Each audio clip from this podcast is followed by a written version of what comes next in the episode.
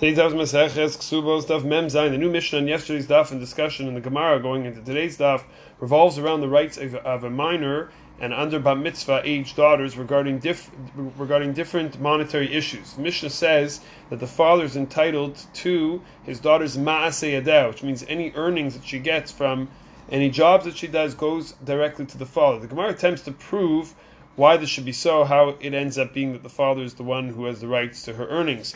It says the Gemara, if it were to be that her earnings belong to her, that doesn't make sense logically with the Torah's entitles the father, brings his Nara, his daughter, to the chuppah, and by doing this, if he's bringing her to the chuppah, he's bringing her on X day of the week, he's going to be mevatel her masiyadeh. She's not working on that day. She's getting married on that day. He's nullifying, he's canceling, he's uprooting her ability to earn money. If her earnings would be hers, she should be able to protest. I don't want to have the wedding today. I'm going to work. I have a job. I'm going to earn an income today she's losing out. She's losing a day of work. Yet that's not the case. Therefore, this shows her earnings go to her father. Rashi writes, "Va'oto hayom ena osa malacha." That on that day she doesn't do any work, referring to the chuppah day. let's discuss this from a halachic point of view.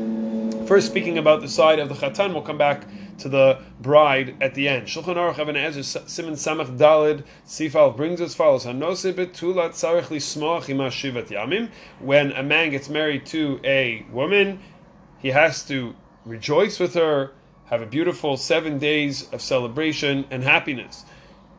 Shalo asa malacha. He's not allowed to do any work during that seven day period. This halacha is based on what we learned about Sheva Brachot, the seven days of celebration following the chuppah, back on Zayin Amud Aleph, all the way to the beginning of the Masechet. The Rama adds the following seemingly redundant words: "V'chatan asur basiyah malacha." The chatan, the groom, is prohibited in doing any type of work. Many of the commentaries point to the fact that there are two reasons for the cessation of work during these seven days of celebration. The first is the requirement to be misamech the kala, this idea that a husband has a responsibility to make his wife happy and rejoice with her, reflecting the words of the Shulchan Aruch. And the second idea, which is the Ramah's additional, seemingly redundant words, which of course aren't redundant, is because of the principle of chatan dom melech. A chatan is comparable, is put in the same shoes as it, as it may be as a king. One uh, ramification would be public versus private work, where while reason number two would prescribe all forms of work,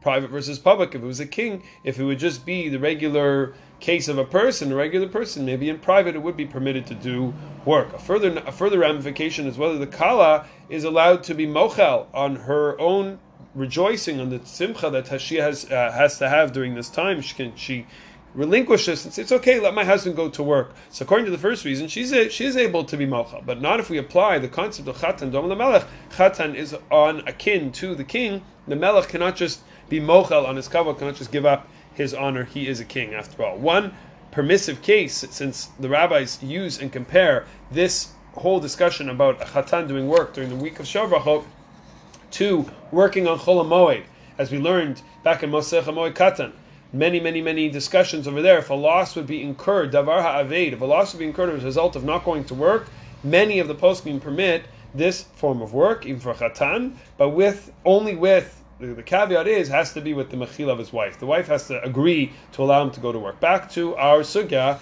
of the kala of the bride. This comment of Rashi over there, halacha brought by the poskim. I saw this in Sefer Nitei Gavriel Hilchos Nisuin Chelik Beis page Mem Aleph. He lists all the poskim on this topic. So there's a slight debate whether the prohibition for work for a woman is on just the day of the chuppah, the first day of the Shav In other words, the chuppah day itself, or all seven of the Shav days, similar to the law of the chatan.